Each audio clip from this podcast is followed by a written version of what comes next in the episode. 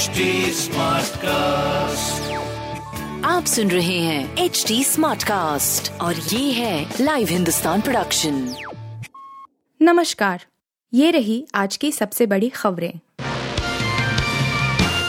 गिरफ्तारी से पहले इमरान ने बताया था डर्टी हारी को जिम्मेदार पता चल गया था प्लान पाकिस्तान के पूर्व प्रधानमंत्री इमरान खान ने गिरफ्तारी से पहले एक वीडियो जारी कर डर्टी हरी का ज़िक्र किया था।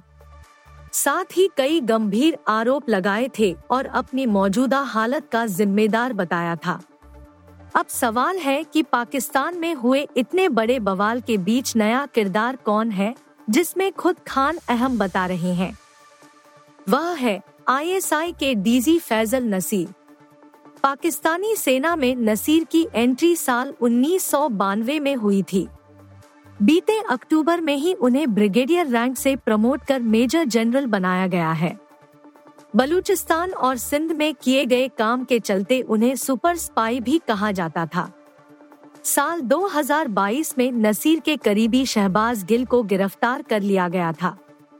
उस दौरान ही पीटीआई ने पहली बार नसीर का नाम सामने रखा था।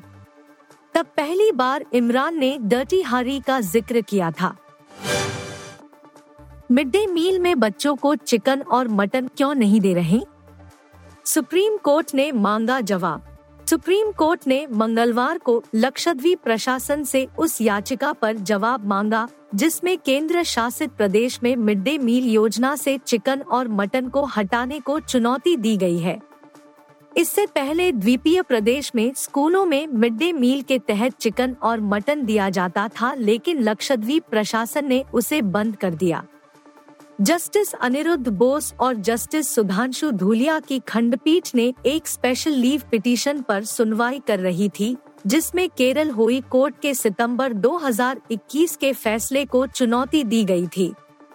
हाई कोर्ट ने लक्षद्वीप प्रशासन के मिड डे मील से चिकन और मीट को बाहर करने के फैसले को चुनौती देने वाली एक जनहित याचिका को खारिज कर दिया था भाषण देने लगे गहलोत तो लगा मोदी मोदी का नारा पीएम को नहीं आया पसंद प्रधानमंत्री नरेंद्र मोदी बुधवार को 5,500 करोड़ रुपए की सौगात लेकर राजस्थान पहुँचे।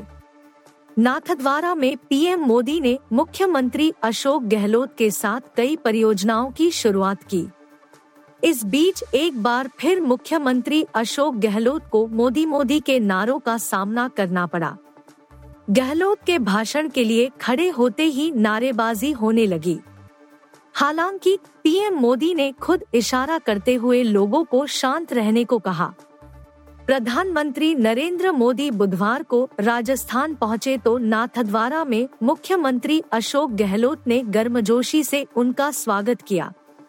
दोनों नेता एक दूसरे का हाथ थामकर मुस्कुराते हुए नज़र आए। रेड कार्पेट पर गिरकर शर्मिंदा हुई प्रियंका चोपड़ा, फोटोग्राफर्स ने हटाए कैमरे। प्रियंका चोपड़ा की अपकमिंग फ़िल्म लव अगेन 12 मई को रिलीज़ होने वाली है। बीते हफ़्ते फ़िल्म के इवेंट के दौरान कुछ ऐसा हुआ जिस पर प्रियंका हैरान है। उन्होंने एक इंटरव्यू के दौरान बताया कि बीते हफ़्ते उनकी फ़िल्म का प्रीमियर न्यूयॉर्क में था। उन्हें रेड कार्पेट पर चलना था। हाई हील्स पहने प्रियंका इस इवेंट में धड़ाम से गिर पड़ी। हालाँकि वहाँ पपराजी ने कुछ ऐसा किया जो काफ़ी इम्प्रेसिव था। प्रियंका का कहना है कि उनके 23 साल के करियर में ऐसा पहली बार हुआ है।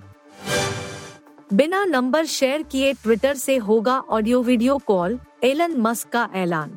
सोशल मीडिया प्लेटफॉर्म ट्विटर पर यूज़र जल्द ही बिना नंबर शेयर किए ऑडियो वीडियो कॉल कर सकेंगे। ट्विटर इंक के मुख्य कार्यकारी एलन मस्क ने मंगलवार को इसका ऐलान किया। मस्क ने सोशल मीडिया प्लेटफॉर्म पर आने वाली कॉल और एनक्रिप्टेड मैसेजिंग सहित नई सुविधाओं के बारे में जानकारी दी।